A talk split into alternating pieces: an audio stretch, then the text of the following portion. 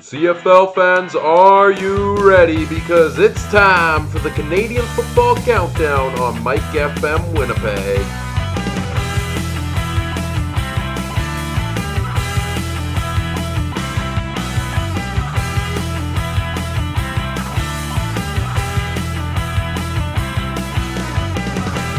The Canadian Football Countdown starts now. Hello, hello, and welcome to the Canadian Football Countdown. As always, I'm Ryan Koop alongside Michael Garrell, and I am very much looking forward to today's show. I am giddy, so to say. Uh, we've spent the last several months predicting where these guys, where a bunch of players around the C F L are going to end up once free agency hit, and this week we finally got answers to those questions.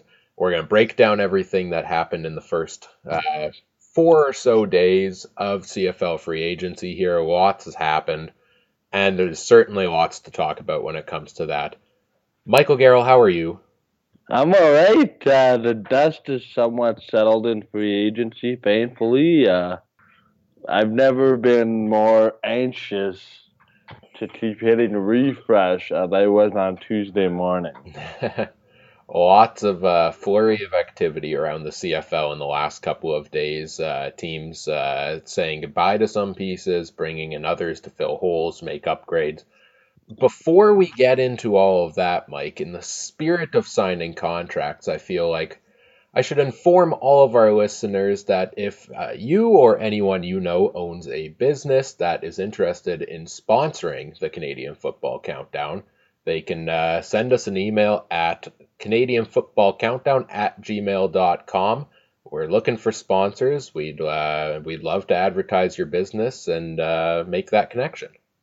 Kind of goes along with sponsorship, kind of not. Uh, I just wanted to touch quickly on uh, the fact that there was some breaking news that came out this morning not related to free agency, and that was that a media outlet out east in Halifax is reporting that Commissioner Randy Ambrosi will award a conditional franchise to a team to play out east in the Maritimes next Friday, and that the construction on a privately financed stadium is beginning in September.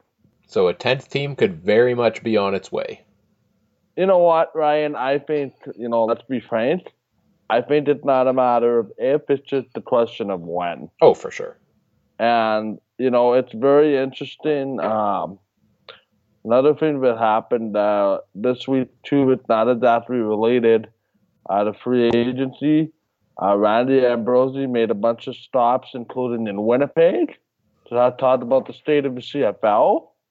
And one of the interesting things for me was there was the question posed at every stop on this road tour, how fans would feel about moving the season up. And overwhelmingly, I've heard every stop has had over ninety percent in favor of moving the season back three weeks. Yeah. So I, I think, too, that's a matter of when, not if. Right. And another thing that came out of those road tours as well is I believe he also asked uh, C F L fans' opinions on, in terms of the playoff games, traditionally all playoff games are played on Sundays, uh, talk amongst the C F L about possibly moving them to Saturdays. Um, your take on that? See, I'm a C F L fan through and through. You know, the N F L kind of takes the back seat for me. You know, when there's a C F L game on a, on a Sunday afternoon.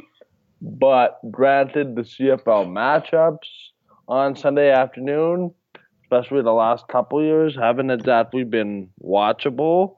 And this is no offense to the Montreal Alouettes, but it seems like they always get, you know, the short end of the stick with the with the Sunday games. And then, you know, playoffs is playoffs, right? You attract who you're going to attract. You know, for the division semifinals and the division finals and the Grey Cup. And I, I just wonder, you know, I, I know that um, this may be a potential issue this year because the division semifinals were always on a Sunday. And the last time uh, Remembrance Day was on a, on November eleventh, which is a Sunday. They actually moved the playoff games to later in the day. Because I remember the Bombers were supposed to host, I think it was the Eastern semifinal a couple years ago. And they moved it to, I think, a one or a two o'clock start from noon. So that that's kind of interesting to me. But I'm wondering, like, if you if if you're gonna attract the audience that you attract, if you're better off moving, you know, to Saturday, or even um, I know there's this thing about competitive fairness and competitive balance, blah blah blah. But I don't really see a reason to have to stray away from the Friday, uh, Friday night or Saturday, you know, middle of the day, and then you have one in prime time, like the East would be, I'd say, three o'clock Central Time on a Saturday, and then the West would be, you know, at six or six thirty here Central Time. You know, it, it'll allow for some playing around, but I mean, if the whole focus and the whole point is to play in warmer climates, you know, by moving the season in three weeks, and especially in Winnipeg, you know, playing in a potential of, you know, minus two versus, you know, three weeks later being minus nineteen or whatever, right? So, you know, there's a lot of things that I think the C F L needs to look at, and I... I would suggest that maybe one of them is getting away from, you know, the Sunday, because they're so saturated with the N F L. Yeah, that's a very good way to put it. Let's get into breaking down the first couple of days of free agency here, free agency here, Mike. We're going to do this going from West Coast to East Coast, starting with the B C Lions. What we're going to do here to make things a little bit interesting is, you know, you see people often grade free agency in terms of letter grades, right? Yep. People, you know, this team wasn't, I give them an A, I give them a B plus. It's university reading week next week. I don't really want to think about letter grades right now, so we're going to go away from that. We're going to play a little game here called touchdown or turnover. And okay. es- essentially, Mike, we're going to go through each team. We're going to talk about, you know, who they added, who they let go in the offseason. And you can give them either a grade of a touchdown, which is a success, a field goal, which is okay, they improved a little, but it's not as not that great. Mm-hmm. A punt, they took a bit of a step back, and a turnover, they took a big step back. Okay. So let's start off with the B C Lions here. The Lions making a lot of moves to begin the first couple days of free agency here. Um, they lose a couple guys out of their defensive backfield, namely uh, Luches Purifoy off to the Ottawa Red Blacks and Chandler Fenner off to the Winnipeg Blue Bombers. They lose a couple guys along the defensive line. Alex Bazzie goes to Edmonton. Craig Rowe signing with the Winnipeg Blue Bombers today. They added a bunch of pieces, but the major question here to me is what their plan was at defensive back after they lost all those guys. Yeah, you know, I, I can't argue with that. Now, they, they signed Dominic Tremanson, Gary Peters, A J Jefferson, Opa Foster, Touchy Muamba, and Mike Dubison. I know I'm saying that wrong. As well as uh, Keelan Johnson also. Uh, so, I, I don't know, Ryan, if those are the supposed replacements. Like, there's a couple of household names if you want to, you know, go so far. But to me, this just seemed like moving people out and bringing people in to replace the people that you moved out. Yeah, and, and if you look at um, you know, the the positions of need we talked about last week for the B C Lions, we mentioned the offensive line they needed to improve. I think they went out and did a great job of doing that. They brought in Joel Figueroa from Edmonton, who, you know, it's been talked about a lot since they brought him in, that Odell Willis probably had a huge factor in doing that, because Odell Willis went uh, against him in practice every single day with the Eskimos and uh, had a lot to say about him. He's one of the best offensive linemen in the league, possibly. Uh, they also bring in Jeremy Lewis. They bring in Chris Greaves. I, I, I like what they did to fill that hole on the offensive line. Yeah, and it's... Uh... It's a very interesting situation with regards to uh, you know, how B C went to go and kind of address their needs. Um, you know, I looked at even a guy like Corey Watson, right? Like, the to me, it's almost, you know, more questions with B C than actual clarity.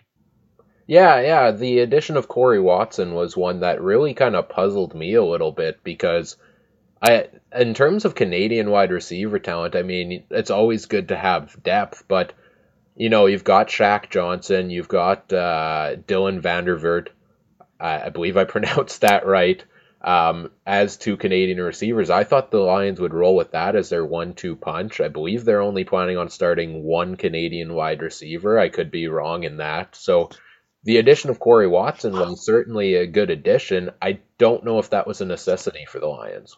I did, and I have more questions than answers. Uh, I mean, maybe the one good thing is now they have, you know, more proven guys at quarterback. You know, they keep Jonathan Jennings, but Travis Lule comes back. You know, they add Cody Fajardo from Toronto. To me, I it's going to take a lot for B C coming into free agency to compete with, you know, the top dogs in the West. So for me, I honestly only see B C improving by a game or two off of their record from from this year so far. So in terms of our grading system, you're giving them a field goal. I'm giving them a field goal. They improved in some areas, but not in areas that I would have expected. Yeah, and I think I'll agree with that verdict. I love, like, like I think their biggest issue on offense was just the offense, was the offensive line. If you can give Jonathan Jennings more time back there, he's going to have a bounce back year. He has a lot of receivers at his disposal. I like how they upgraded the offensive line. I also like what they really like what they've done with the defensive line.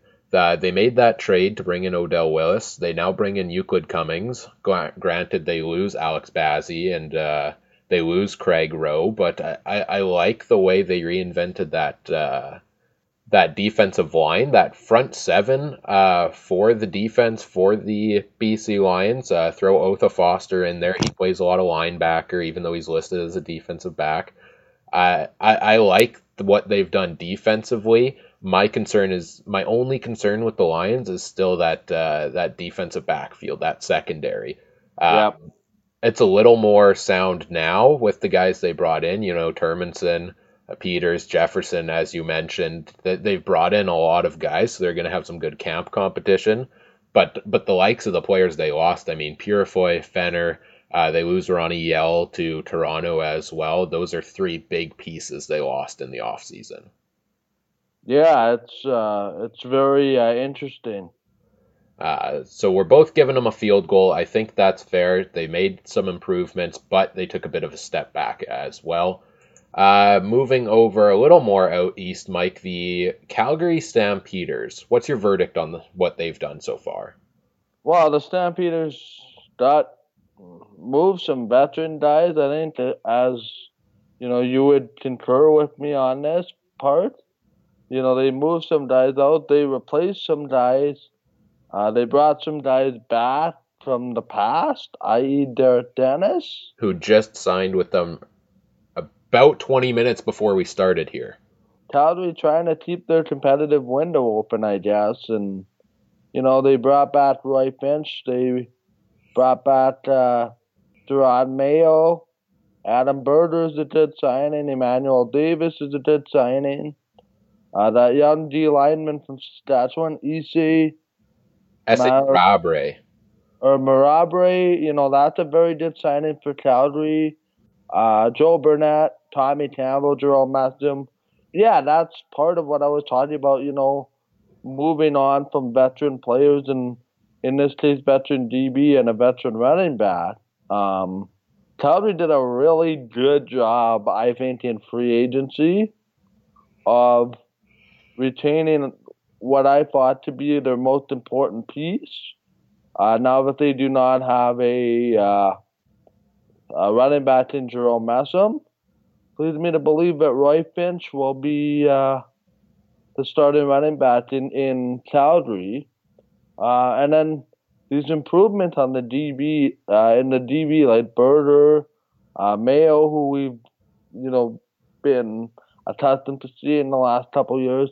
Manuel Davis from Hamilton. I'll tell you what, I, I like what they did.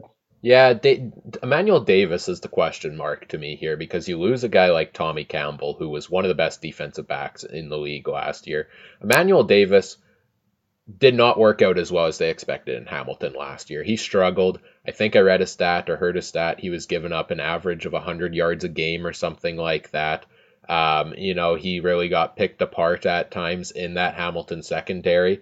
Granted, the entire team did in those first eight weeks of the season for the Ticats, but so certainly it's a big loss losing a guy like Tommy Campbell. They lose Joe Burnett. Uh, remember the big one, they lose Josh Bell to retirement as well. Um, so I think they took a bit of a hit at defensive back, but they brought in a couple pieces that can certainly make up for that to an extent. I love that they brought back Roy Finch, and and, and I think the The takeaway I have for the Calgary Stampeders is they're never going to be that team that goes out and makes the flashy moves in free agency. I don't think so. I think they did an excellent job of finding their focus uh, in terms of they got Roy Finch back. They got Devaris Daniels back. That was another big one. Um, they signed uh, Jagared Davis a couple weeks ago. You know, these are some of their best young players on this team that they have locked up now. Um, And, and and they're getting younger, you know. They we talked a lot about in terms of the Grey Cup losses that maybe it's something in the locker room. Maybe it's the changing of the guard that Calgary needs. I like what they've done. Yeah, and uh, I I would move toward giving them a touchdown. I'll I'll say field goal, because I think they I I like what they've done to an extent. Uh, in terms of the guys they brought back and the direction they've gone. I don't know if they've improved, though. This is so troubling, Ryan, to be honest with you. Like, we're grading the team on paper rather than on the field. So a lot of this is subjective. I, I do believe that they they have improved, but whether it's enough for them to retain first place, I'm not sure. Right, and especially if we get into what everyone else in the West Division has done, because some of these teams, Mike, have, have definitely made some improvements here.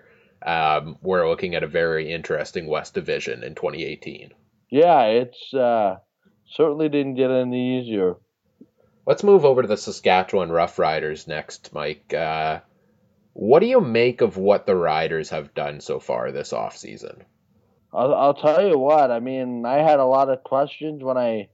When I read the news that they were releasing Derek Dennis, one of their big, uh, one of their big free agent uh, fish from last year, uh, but when I heard that they would put that money towards Travis Bond, uh, so they brought in Travis Bond, uh, Sam Hurl, uh, Spencer Moore, Zach Evans, who I think is, you know, one of the top free agents available.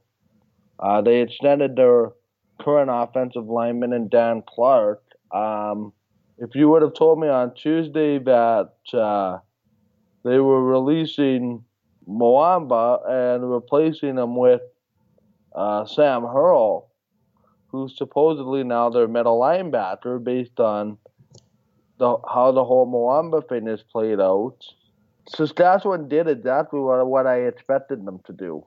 Which was what? Um... you know, not be overly busy, um, you know, kind of try to retain their own players and keep building what they've been working on, and just add in some pieces to help support.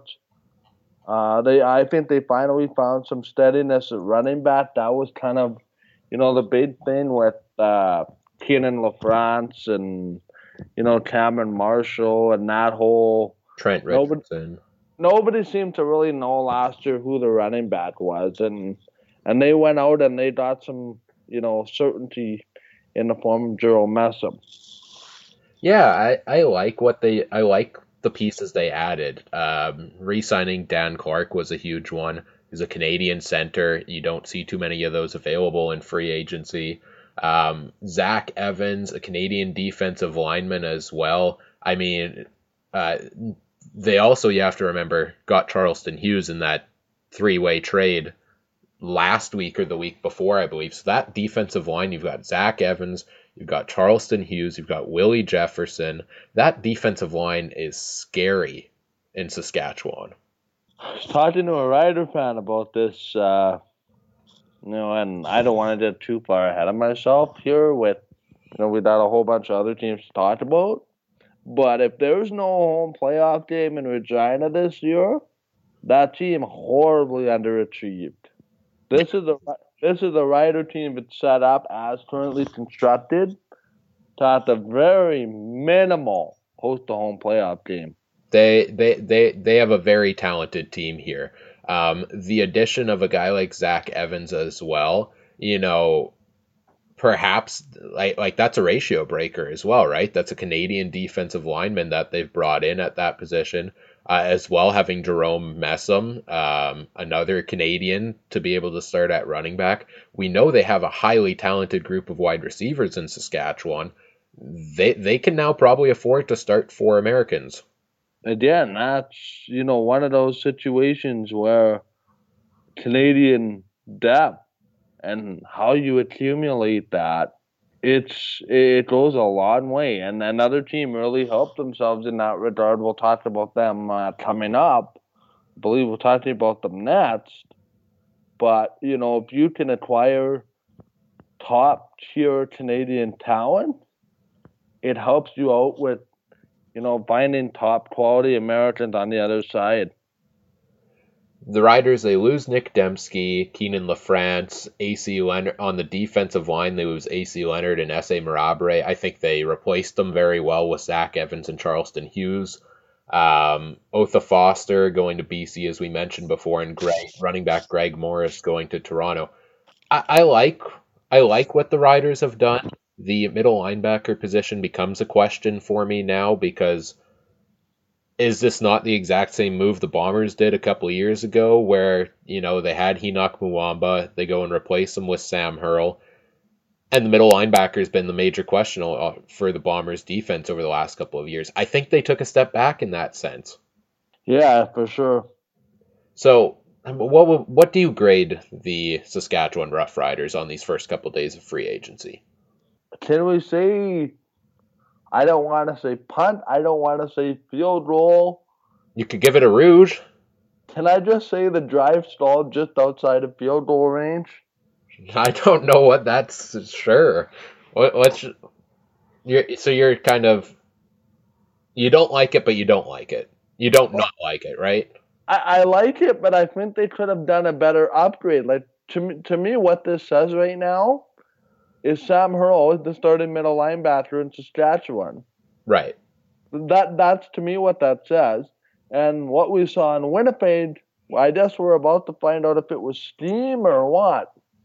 Yeah, that's uh, that's an excellent point there. I like the addition of Jerome Messam. I, I'll, I'll give the Riders a field goal because I think that I like the pieces they've brought in.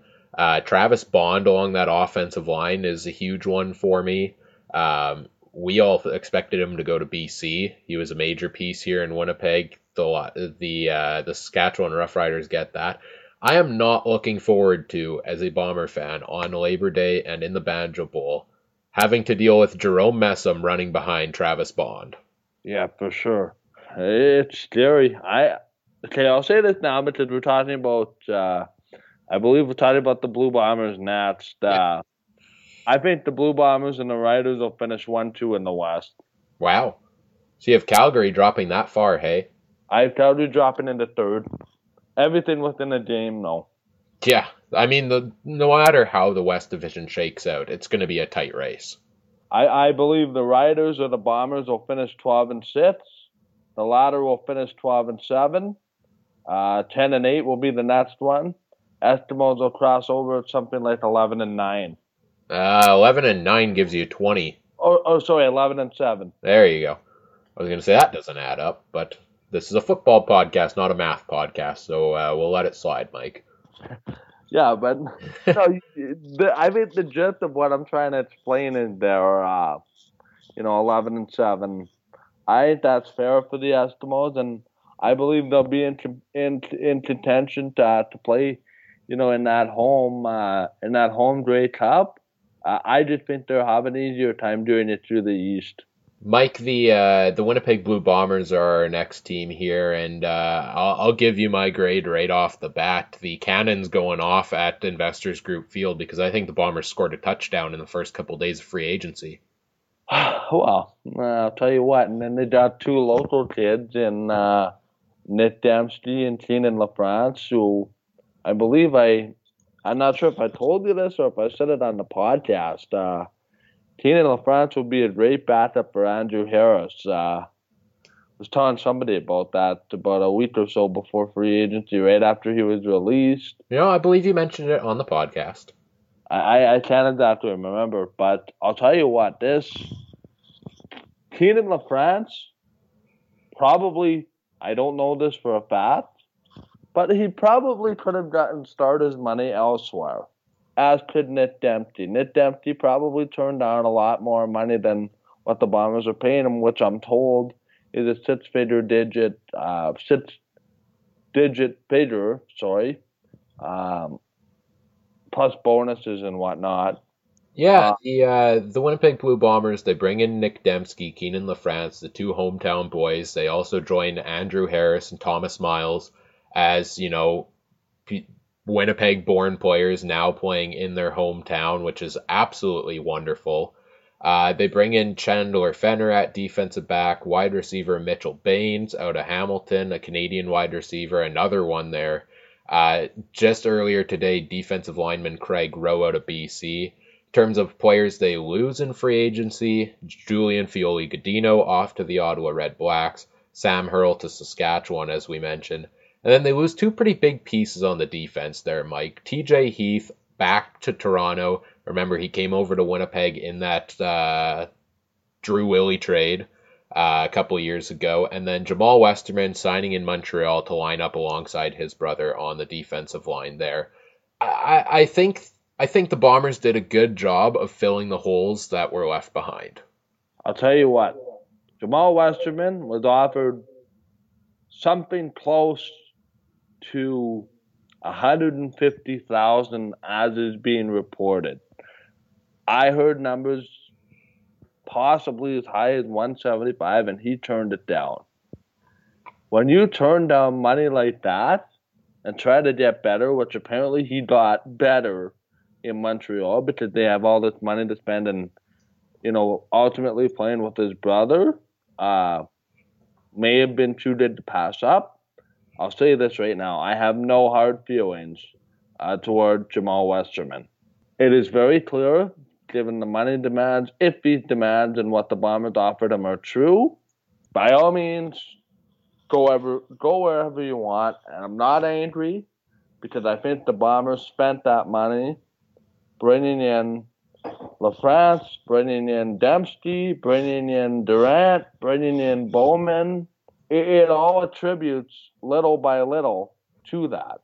And I, I can't argue with, you know, trying to fit three or four perceived holes that the Blue Bombers had and then trying to maybe re-sign one very important piece. And especially today, you know, Craig Rowe coming from B C, kind of to replace Jamal Westerman. Okay, you know what? I'm satisfied with, with the way this is played out. Yeah, and to me, the way they've re the, the way they've renovated that the secondary in Winnipeg is the huge thing for me here because they made all of those moves already before free agency started. Anthony Gator, they bring in Stephen Clark, you, you know, they re-signed uh, Mo Leggett, uh, Chris Randall, that was another big one, uh, Kevin Fogg as well.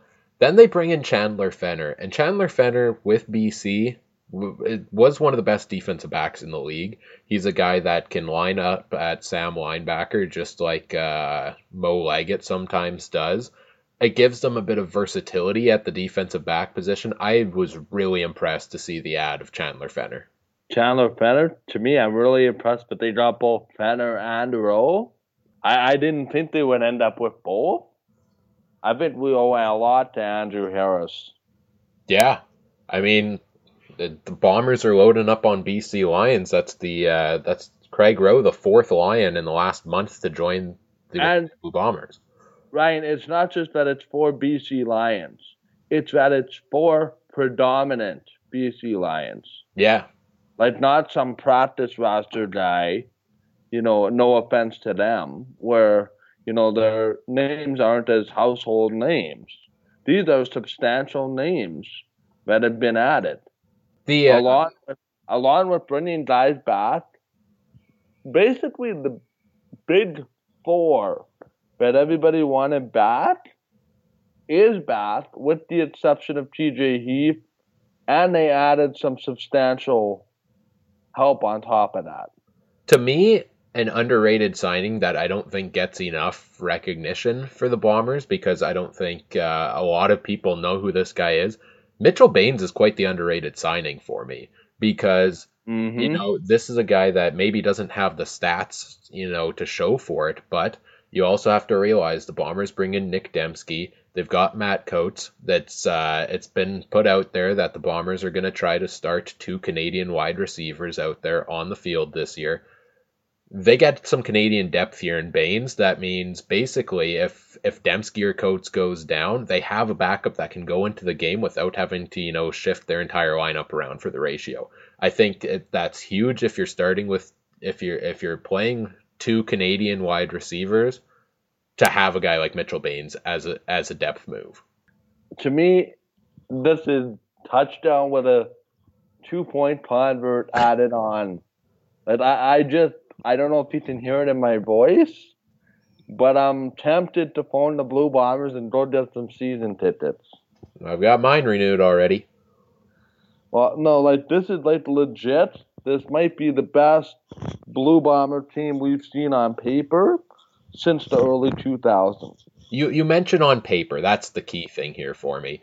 In terms of the guys, so I, I give the Bombers a touchdown because the guys they lost, I think they did an excellent job of replacing. You know, they lost Julian Feoli-Gudino, but they, they've done an excellent job with the Canadian receiver talent.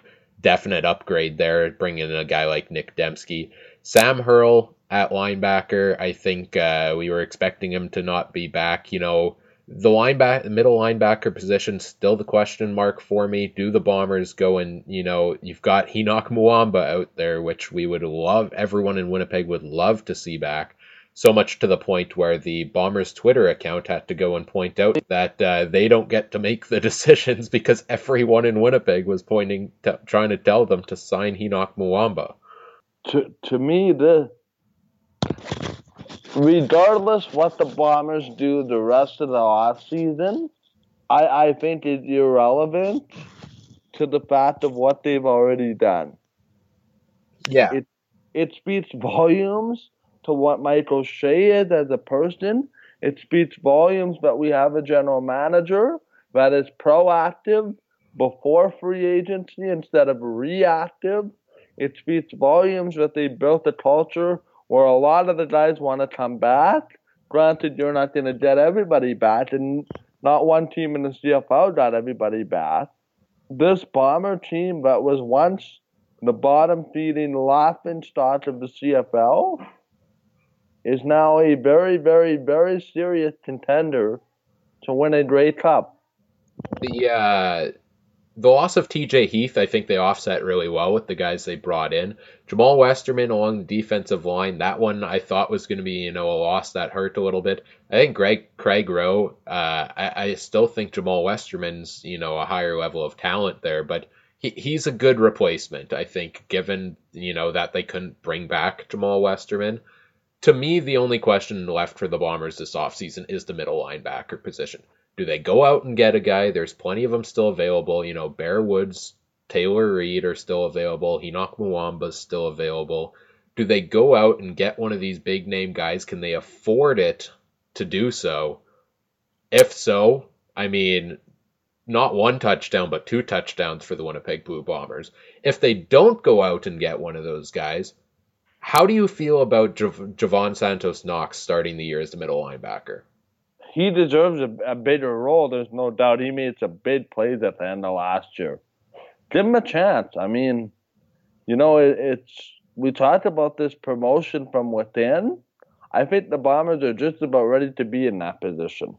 Yeah, and, and I think, uh, like I said, if you, if you have the money still to go out and bring one of these top-notch guys in, um, go and do it. But I don't think it's a case where I don't want to see the Bombers go and releasing someone at a different position in order to make room to bring in a guy at middle linebacker, because I, I think Santos Knox could step up and do a great job. And you also have to remember they do have Ian Wilde, who did previously play that position and could slide in there if needed. Ryan, I am I, I can't tell you how excited I am about this Blue Bomber team. I mean, offensively, you look at the Bombers, this is going to be a high-scoring offense, because if, if if they did any kind of defense, and I say any kind of defense, the Bombers will win a lot of games. Yeah, I mean, now they've got... Uh, so th- the interesting for me th- on the Bombers' offense now is you've got Andrew Harris, you've got Keenan LaFrance as his backup. You can roll with the two Canadians there. At wide receiver, you're playing two Canadians there, Coates and uh, Nic Demski. That, to me, the only... Not talent-wise, I mean, the Bombers' offense is going to be incredible.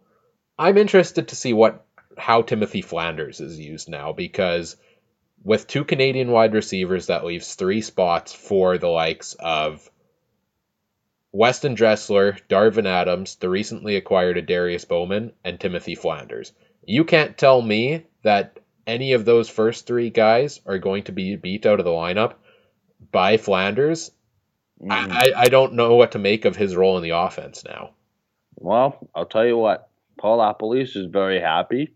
He's probably laughing somewhere in his office. He's got a lot of toys of which to play with, and now he's got some time to think about how he wants to use those toys. Absolutely. And this is why we talk about the importance of an offensive coordinator with, for lack of better terms, smarts and creativity. Because we're going to see some packages on offense, I believe, that addresses your concern about, you know, not being able to get all those talented receivers in the lineup. Right. You know, you could see one package where Timothy Flanders lines up in the slot. You know, you could see a dual back, you know, system which could cause teams to have mayhem if you find a way to get, you know, Timothy Flanders, Keenan LaFrance, and Andrew Harris on the field at the same time. Basically a three-headed monster potentially, you know, for a running back, you know, package. I'm not saying, you know, that, that you know, Timothy Flanders is going to be a running back by any means. It sounds like they want to they want to use him as a slot back, but just the options. Like, oh my goodness. Like, it, it just, it's going to be so fun to watch. Touchdown. And, Touchdown or turnover, I think it's safe to say the Bombers get a touchdown. Yeah, and, you know, it, it's it's very interesting, Ryan, because something we need to kind of pull back our excitement about is the fact that not everybody is going to be healthy at the exact same time in the season. There is going to be injuries. The Bombers have found a way to say that, you know, if you lose a Darvin Adams for an extended period of time, if you lose a Weston Dressler for an extended period of time. Last year, the real problem with that Bomber offense was they lost Weston Dressler, they lost Darvin Adams at the same time, and they were not that same offense that they were early in the season when all those guys were in the lineup. This helps supplement the fact that when guys get injured, prominent, well-known guys will be there to replace them, and there won't be much of a drop-off. And I think that is one of the things that the Bombers wanted to go out in the draft.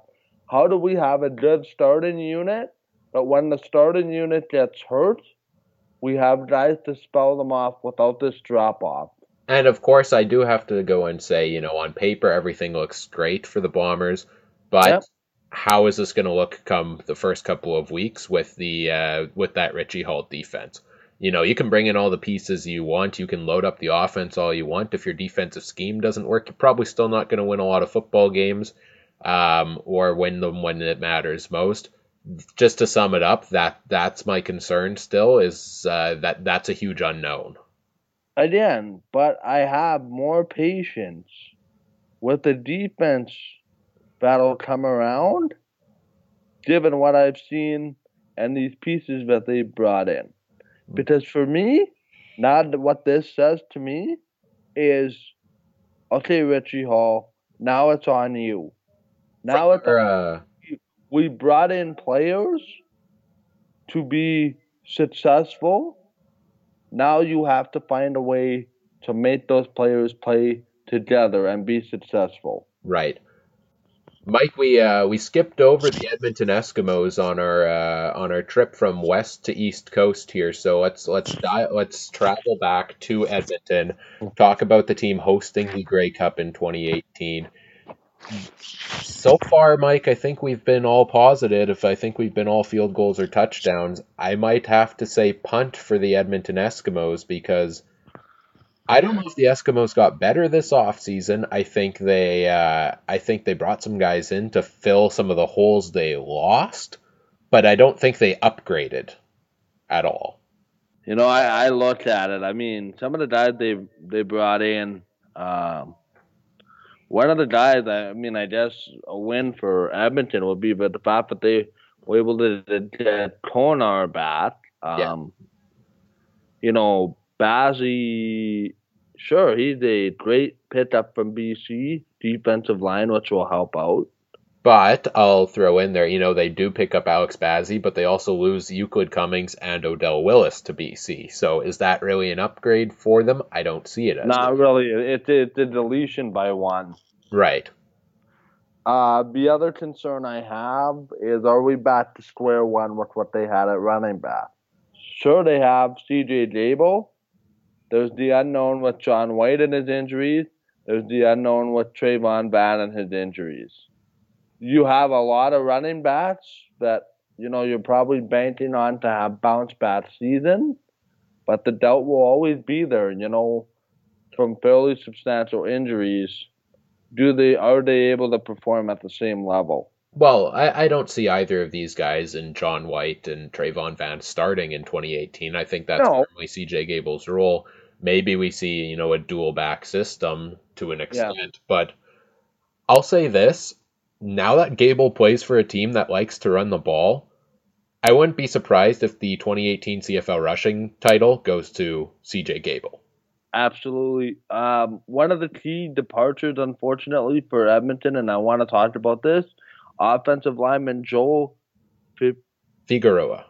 Figueroa. Um, to me, I, I believe that this is something that'll hurt Edmonton. Yeah, uh, that's a that's a big piece to lose. To me, Edmonton has some question on the offensive line. You know, I, I know they released another offensive lineman about a week or so ago. His name seems to have escaped me now. Um, was it Danny Grew? Yeah, yeah, Drew. You know, I, I guess the talk in Edmonton is, you know, we have some guys that are willing to step in, you know, and take bigger role. That's the music that I keep hearing in Edmonton. Um, sure, you know, it's, I, I just hope it, that losing Joe Figueroa isn't going to wind up hurting them. Yeah, and to me, the, the big question is along the defensive line now, because we mentioned those two departures. Also, uh, Howard, they, they let Howard go along the defensive line. So they bring in Alex Bazzie, but they, you know, three kind of the mainstays along their defensive line last season are gone. I'm interested to see who's going to step up. And and there's, you know, there's guys that are going to get a chance to play now, um, more so, and I'm interested to see what they can do. One of those guys along the defensive line, I know he's a favorite of the guys over at the Eskimo Empire podcast, uh, Kweku Boateng, Canadian defensive lineman, should be getting a chance with the Eskimos this season uh, to start, I would believe, and I'm interested to see what he can do in his, se- I think, second year. There's a lot of interesting stuff in Edmonton, but there's also a lot of question. Right. And, and, and, and, and this is this is why, as of right now, I have Edmonton in the crossover, because I, I do not believe they've done enough to convince me that they're on paper better than Calgary, on paper better than Winnipeg, most importantly on paper better than Saskatchewan. Right. And I, I understand that, you know, Edmonton fans will make the argument, but well, we got one of the best quarterbacks in the league in Mike Riley, sure, you know, you had one of the most up and down years with, you know, starting with seven or eight straight wins, dropping them a whole bunch in the middle, and then winning again. Like, there's a lot more to a football team on paper than your starting quarterback, just like the Bombers, you know. There's a lot of stuff that goes into making Matt Nichols successful, and it doesn't just start and stop with Matt Nichols in that offense. You know what I mean?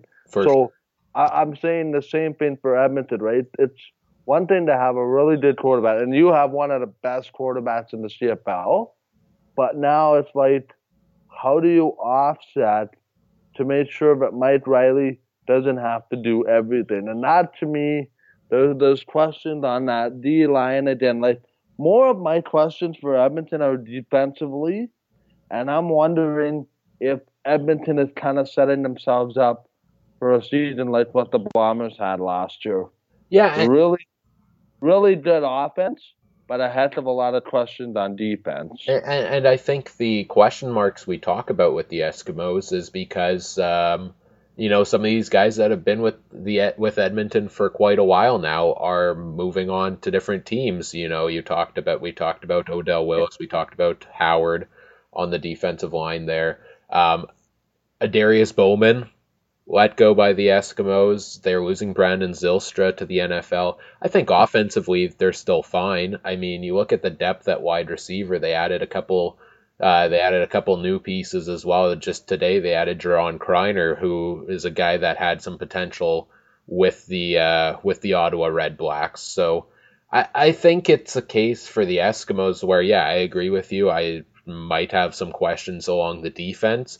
Um You have to also remember, taking into account for the Eskimos for next year, there's no possible way they're going to have as many injuries as they did in twenty seventeen. So, you know, perhaps that's what you look at as their upgrades, is actually having guys in the lineup that they expected to have in the lineup at the start of the year. Yeah.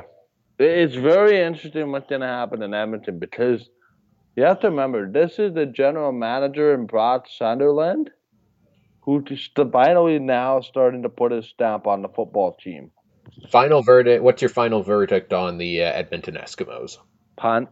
Punt. I'm saying that as well. I don't think it's quite as bad as a turnover, because uh, no, no, no. I, I wouldn't go there either. Especially given what they were, you know, they, how they were kind of backed into a corner with the number of guys that were free agents, big names that were free agents on that defense. Heading out east here, Mike, uh, we're going to travel over to the east and talk about the Hamilton Tiger Cats, who haven't done much in terms of free agent moves. Um, but yet, I like what they've done. They haven't gone out and made a big splash. The only guy that they've signed from another team is kicker Liram Haralahu from the Toronto Argonauts. But the guys they were able to bring back, and that's Larry Dean and Ted Laurent. The fact that they were able to get both of those guys, who are two of the top free agents in the C F L, back, and especially, uh, I I don't know how many years Dean's contract is. I know Ted Laurent's is for two years. That's huge for the Ticats. Yeah, you know, and and I think it was Scott Mitchell sent out a tweet saying, "Cat Nation, we we know you love your defense. Now we know why." And I. And I And I think, to be honest with you, Hamilton is one of those teams where the best moves are often the ones you don't make. And and we talked about this in our offseason outlook for the Ticats, that this was a team that we didn't think need to go out and make a splash and do much differently. They just need to build off of what they did last year, right? You know, I, I think we see Hamilton from Labor Day onward. Uh, we see that version of the team. That was a team that was, could have made the playoff last year given more time. For sure. They also bring out, back Nick Shorthill. They also, uh, the, the addition of Liram Haralahu, because, uh, you know, Sergio Castillo did a great job of kicking last year for the Ticats, but he suffered that nasty injury, you remember, in Winnipeg here. I, I think it was a case of Hamilton thinking he's not ready to go for this year. They bring in a guy like Liram, who, uh, had a very great rookie campaign with the Bombers, had that sophomore slump, and had, played pretty solid football for the Argos. I, I like that move for them.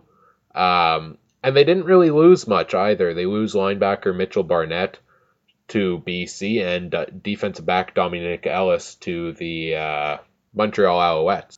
Yeah. So, I mean, Hamilton didn't lose much, and they didn't really gain much. So where do you grade them? Field goal? I guess. I might even go and say touchdown, because I don't think I don't think being a success and loving what a team does in free agency necessarily means that a team goes out and spends a bunch of money and brings in these high priority guys. I, to me, a success in the offseason is doing what you need to do and doing so effectively. And they've brought back guys in Laurent, Laurent and Dean that, along that defense, were two major pieces for them last year. And they're getting Terrence Tolliver back for this season from injury. That's the big addition on the offense. That's the only addition I needed to see.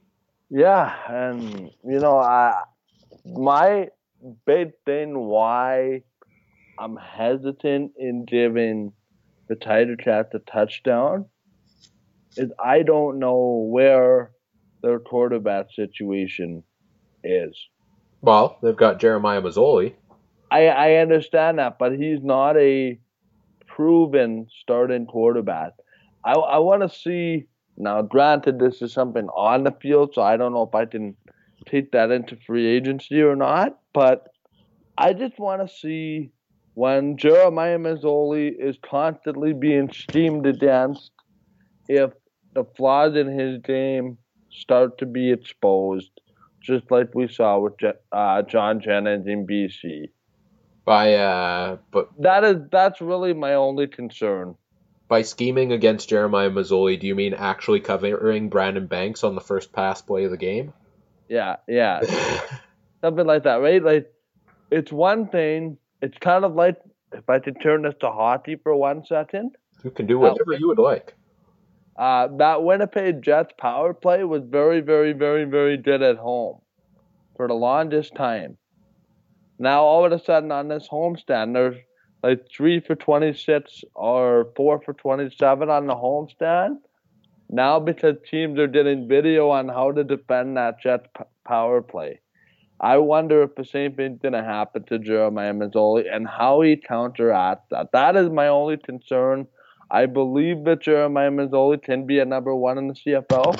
I just, I wonder, how does he counter being the guy that other teams scheme up against? That is my only concern. That's the only thing, quite frankly, that is stopping me from giving Hamilton the touchdown. Uh, we uh, we can't go without talking about Johnny Manziel when we talk about the Hamilton Tiger Cats. Uh, he will be playing in the Texas Spring League, Mike, in May. Um, a lot of people thinking, okay, this is the end of, you know, him to Hamilton, but that uh, that league does wrap up before Ticats training camp starts in June. What do you make of this? Well, uh, good luck to Johnny Manziel. I hear that uh, those spring league games are going to be televised on a media streaming service, uh, so the America can watch Johnny Manziel's return to football. You can't really stop a guy from doing what he wants. I don't believe the door is closed, but when the guy makes the demands that he does, I, I think the Hamilton Tiger Cats, it's a situation of good luck, you know. You do what you want. You, you know what I mean? Yeah, best, and, and maybe... Best of, Best of luck. We're not going to stand in the way. We're here if you change your mind. Yeah, and, and it might be good, you know, to see him get some actual football action, because he hasn't played in several years now. Um, granted, you know, how much stock do you take into a spring league? But I, I think I sum up what you what you all said there. You know, this he could still come to the Ticats. But I think, you know, they're looking at it as uh, as a situation right now where he most likely isn't. Yeah, it, it, it's it's it's a very interesting thing with Johnny Manziel, and it's it's a topic, but honestly, you could beat uh, you could beat beat till the cows come home, right? I mean, if we wanted to, we could just do an entire brand change and change the entire name of the podcast to the Johnny Manziel Countdown. And what what's going on in the world of Johnny Manziel? But I, I, I'd rather not do that. But right.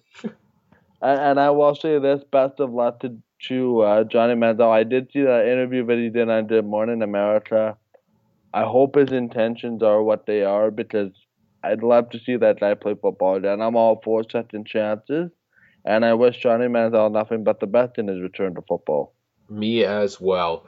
Mike, the uh, defending Grey Cup champs, Toronto Argonauts, are next on our tour across Canada here. What do you make of the Argos' offseason moves so far? It's been a rather quiet start for them. Yeah, but, you know, they brought a guy back in... Uh... in Johnny Sears, obviously, and, you know, they have a lot of questions at running back. You know, what's going to happen with James Wilder? I expected a bigger splash, to be honest with you, from the Argos, given so many unknowns, given the new ownership. But again, I, I think it's also a not for lack of effort in Toronto, and I think they've reached out to some free agents who... you know, aren't necessarily sold on Toronto as a market, as a fan base. I, I know they won the Grey Cup, but, you know, the, the, the, the market that has a lot of proving to do, just like the Winnipeg Blue Bombers have to do for many years. Yeah, and the biggest key I think I talked about uh, when we did our Argos uh, free agency preview was the number of guys they had as free agents at defensive back.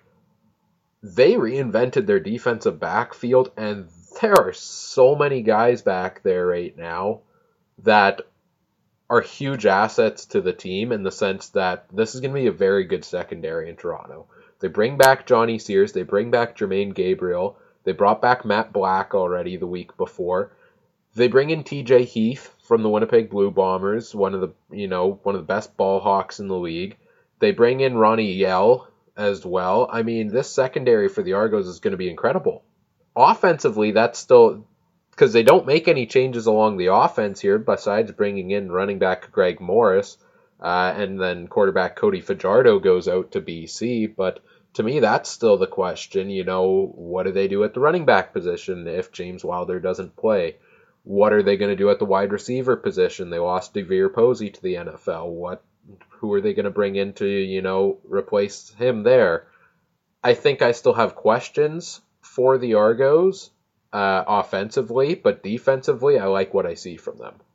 Yeah, uh, it's it's one of those things where Toronto was nine and nine or whatever last year, and they won a, a Grey Cup by virtue of winning, you know, two very exciting football games.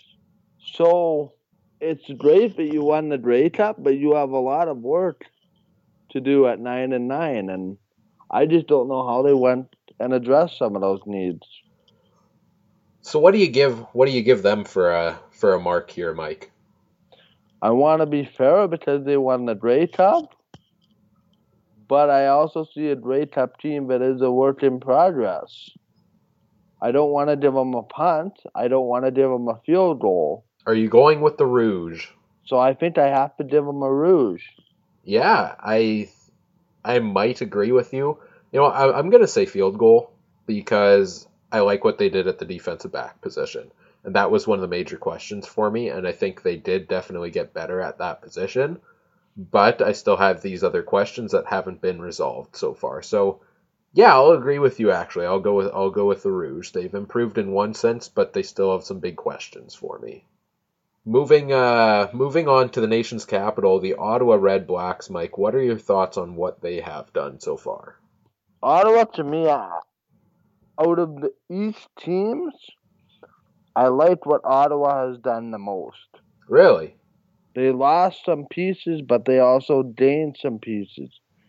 Ottawa and Hamilton are in the same kind of boat where they don't need to make changes, but they have a lot of uh, continuity as well.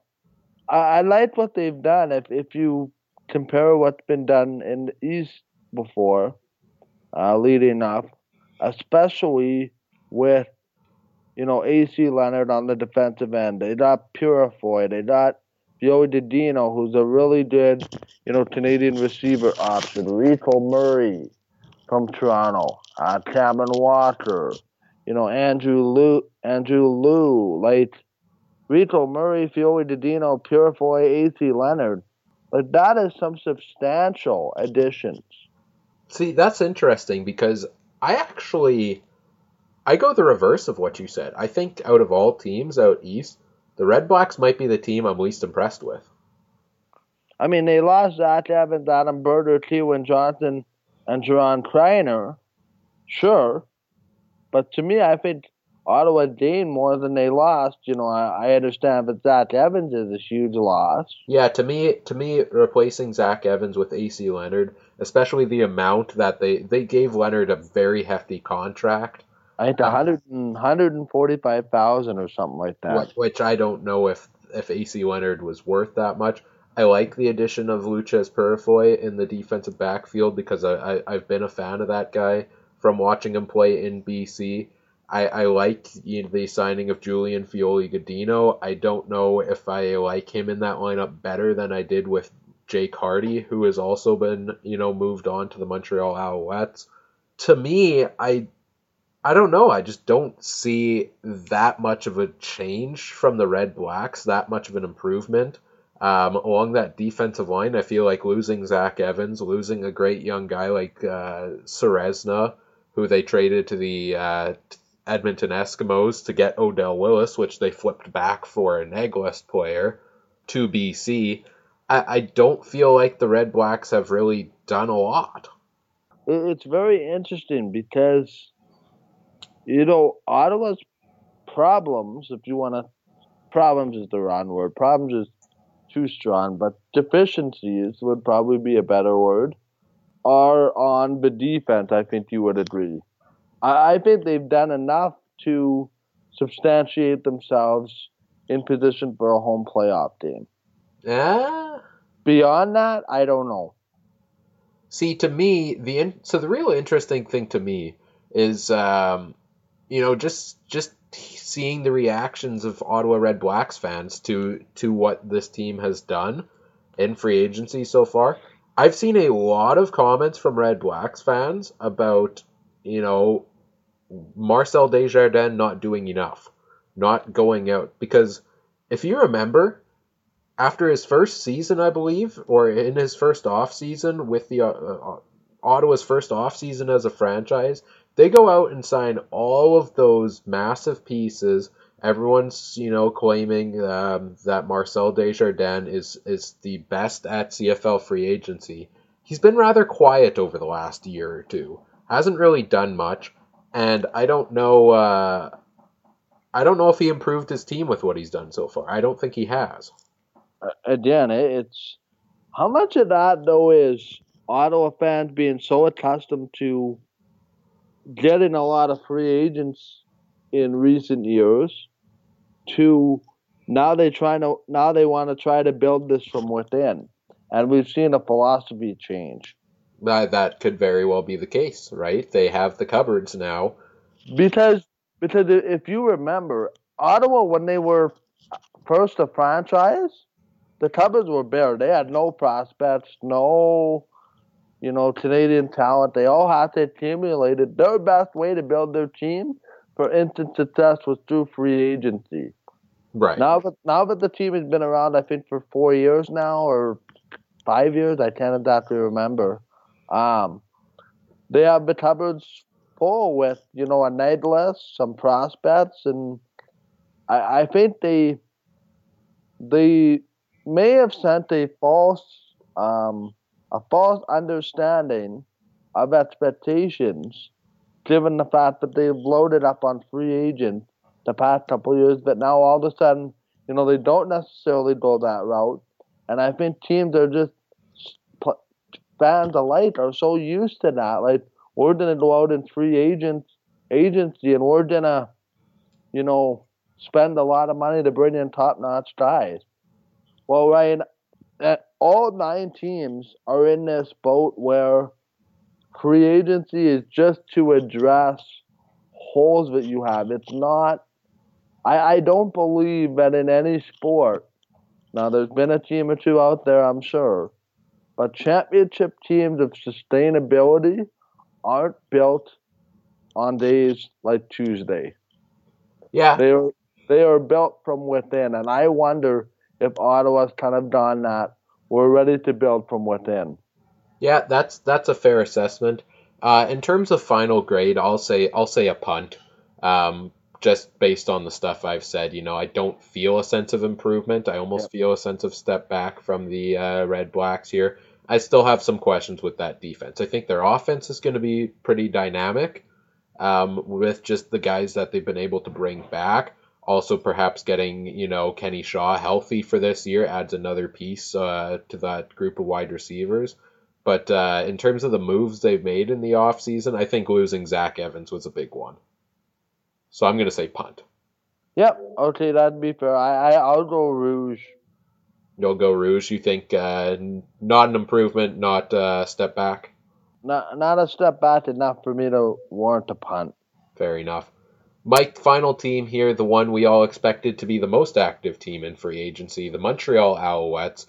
To me, if we would have recorded this at the end of day on Tuesday, I would have probably said turnover for the Alouettes, in the sense that I didn't like the route they took on the first day of free agency. To me, it was a head scratcher, but, you know, I've come around. I've had people, you know, I've heard what people have said about what the Alouettes have done so far. And I think this is a team that I, I have to give a field goal to. You know, Davis Reed has put his team in position to be somewhat successful with, you know, the addition of Westerman and a few others.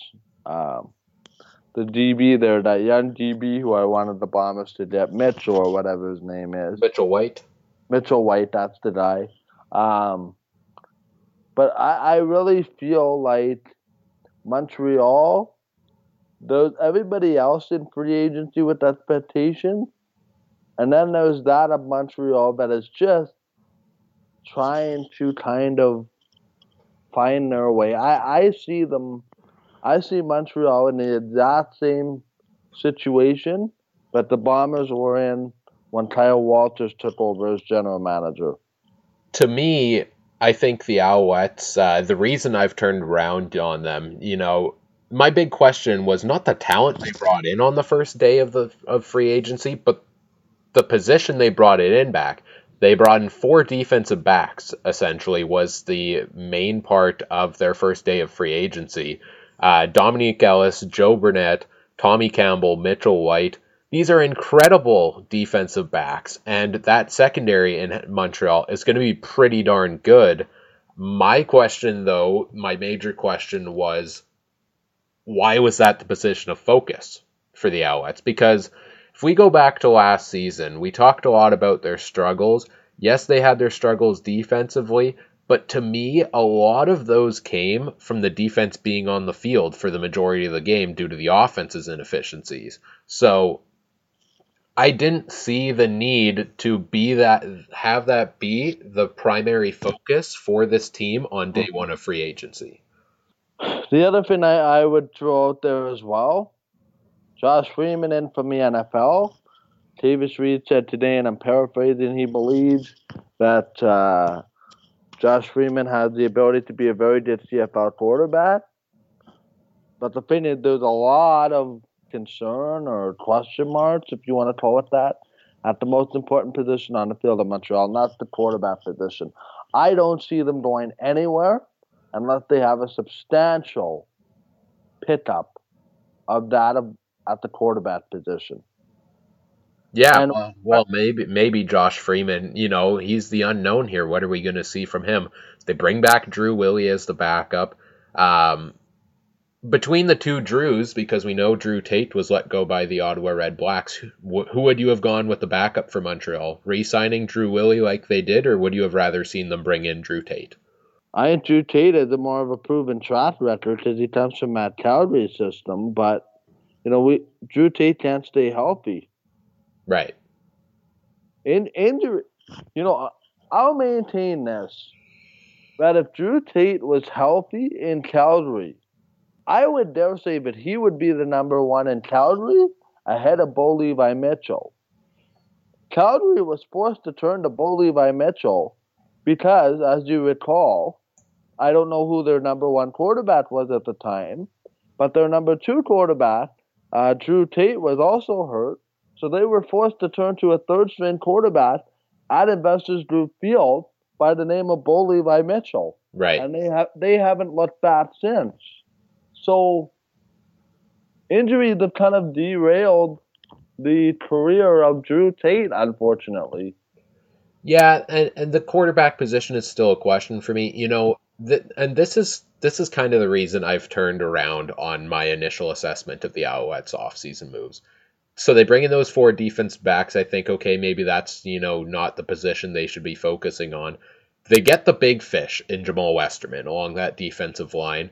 Uh, I know they have to throw a heck of a lot of money at him, and, uh, you know, maybe Kavis Reed would have been more active on day one of free agency if he wasn't on a plane to New Jersey to show up at Jamal Westerman's house, um, as if, you know, just uh, getting his brother to text him wasn't enough. But I, I think for the Alouettes, you know, they bring in Jamal Westerman, and then I look at the offensive side of the ball. It has always been that big question for me with them ever since Anthony Calvillo retired. Still have questions at the quarterback position, but at the wide receiver position, I'm starting to see things I like, because what I was just reminded about this, I was listening to uh, the C F L's The Waggle with uh, Davis Sanchez, James Cebulski, and they had Farhan Lalji on there this week as well. I totally forgot they brought in Chris Williams. I forgot about that too. So they've got Chris Williams. They've got uh, B J Cunningham, an excellent, you know, piece at wide receiver there. They've got uh, they've got Chris Williams. They uh, they just added Jake Hardy. That's a great Canadian piece right there for them to go and replace uh, Sam Giguere, and it's an upgrade over Sam Giguere, I feel like, from last season. So I like what they've done at the wide receiver position. Um, Ernest Jackson, of course, I'm I'm forgetting about Ernest Jackson at wide receiver as well. So the Alouettes have some decent pieces there for Josh Freeman to work with. Um, yeah, yeah, no, they have some good pieces, but work still needs to be done. Certainly. So what's your final grade on the Alouettes? Now I've come around. I like the moves they made, given that, you know, this is a team that need to improve every at arguably every position. Um, we knew they were going to have a tough time attracting free agents and would have to throw a lot of money at them. So I can't really, you know, fault them for the ridiculous contracts they gave to some of these guys, because they needed to in order to get talent there.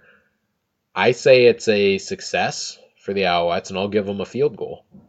Um, no, but it's, it's, it's one of those things where I, Travis Reed said today, uh, Davis Reed said today that they didn't really overpay for anybody, and I'm not sure I buy that. No, but they definitely did, but... It, it, it's a thing where I want to award Montreal a field goal, but there's still a lot of work to be done. Absolutely. So is that the final verdict? Yep.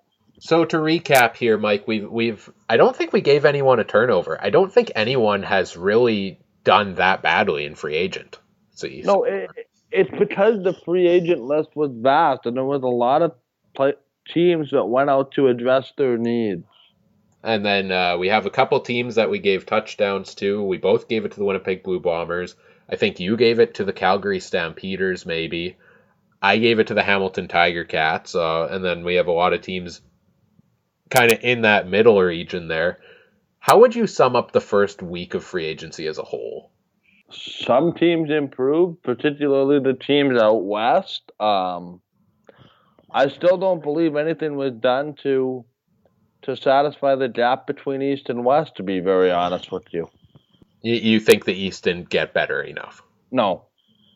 Yeah, I, I tend to agree with you on that. And uh, to me, the interesting thing is the number of guys we saw re-sign with their team. You know, some of these big fish that we were expecting to see go somewhere, most of the top free agents stuck around with their teams. To me, that was an interesting thing to see. Yeah, and I, and I think it speaks to a lot of the teams were worried about the market that, you know, was going to develop for some players.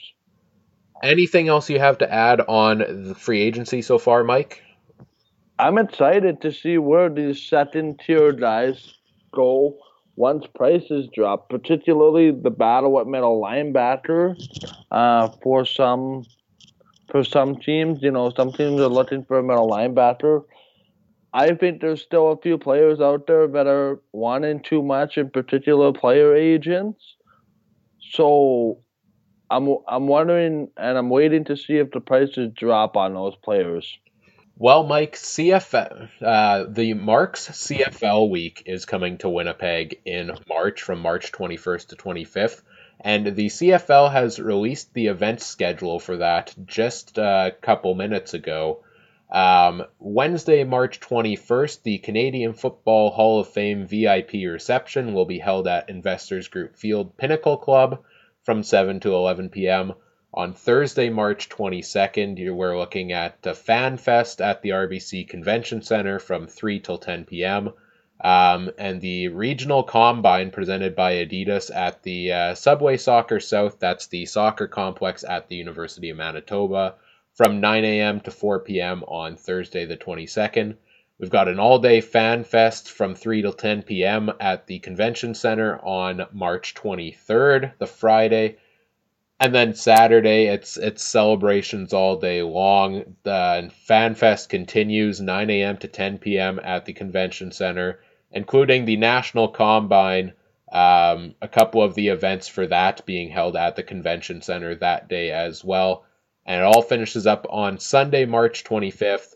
Fan Fest continues nine to three a.m. at the Convention Center, and the uh, National Combine, a couple other events there held at the University of Winnipeg throughout the day. And it all ends off with the Passing Showcase at the uh, Subway Soccer South, the University of Manitoba Soccer Complex, on Sunday, March twenty-fifth, two till ten p.m. Yeah, you know, it, it should be a fun week. I can't wait to go there. Yeah, we're very much looking forward to it. I think we're we're making plans to be there, if uh, that's correct, right? Yeah, that's correct. Uh, we'll reveal more as uh, it gets closer. Absolutely. So come on down to Winnipeg, March twenty-first to twenty-fifth, Marks C F L Week. Uh, fifty of the top players from around the C F L will be coming to town. You get a chance to meet some of those. Uh, meet uh, meet a bunch of different, you know, C F L fans from different cities. Uh, come on down to Winnipeg. Uh, come meet us. We'd love to meet you. Any final thoughts before we close this one out, Mike? I'm I'm curious to see, like I said, if the market drops for some free agency, where those uh, where those guys go that probably demanded a lot of money on the opening week, probably realizing uh, that the money is not there. Yeah, yeah, I, I would agree with you. I'm interested to see how active we're going to be over the next couple of weeks because of the flurry of activity all off season long. I imagine it will continue over the next couple of weeks as teams have now gotten the big fishes they're looking for, and it's those secondary holes they're looking to fill. And, of course, I'm curious. I wish teams would make their salary caps public. I would guess, based on um, based on math and some of the money and dollars and cents that I'm seeing thrown around, I doesn't sound like a lot of the top teams in the C F L have a lot of cap wiggle room. Yeah. So, so I'm wondering who exactly is going to be the cap casualties. Well, it's almost like all of these teams are, you know, they're going and spending, spending, spending in free agency, and it's, oh crap, I ran out of money, but I still have more holes to fill. Okay, who's this guy that's about to it's get a big contract? Like, okay, goodbye, you're gone. You know, we saw that Kyrese Hebert let go by the Alouettes today. Uh, by the way, we didn't it's mention a thing, it. It's a thing. I think it can be. I think it can be defined simply as buyer's remorse. By the way, we didn't mention Kyrese Hebert, um, released by the Alouettes today, signing with the Red Blacks. That might push things more towards a rouge for me with the Red Blacks, another addition along that defense. Noel Thorpe gets his guy, and he also happens to be a former Ottawa Renegade. Yeah, former Ottawa Renegade playing with the Ottawa Red Blacks. Quite a story. That does it for today's show. We'll be back again next week. Uh, thank you for listening. For Michael Garrell, this is Ryan Koop. This has been the Canadian Football Countdown. We'll talk to you again next week, and in the meantime, enjoy everything going on around the C F L. Take care. Have a good week. Bye. Bye.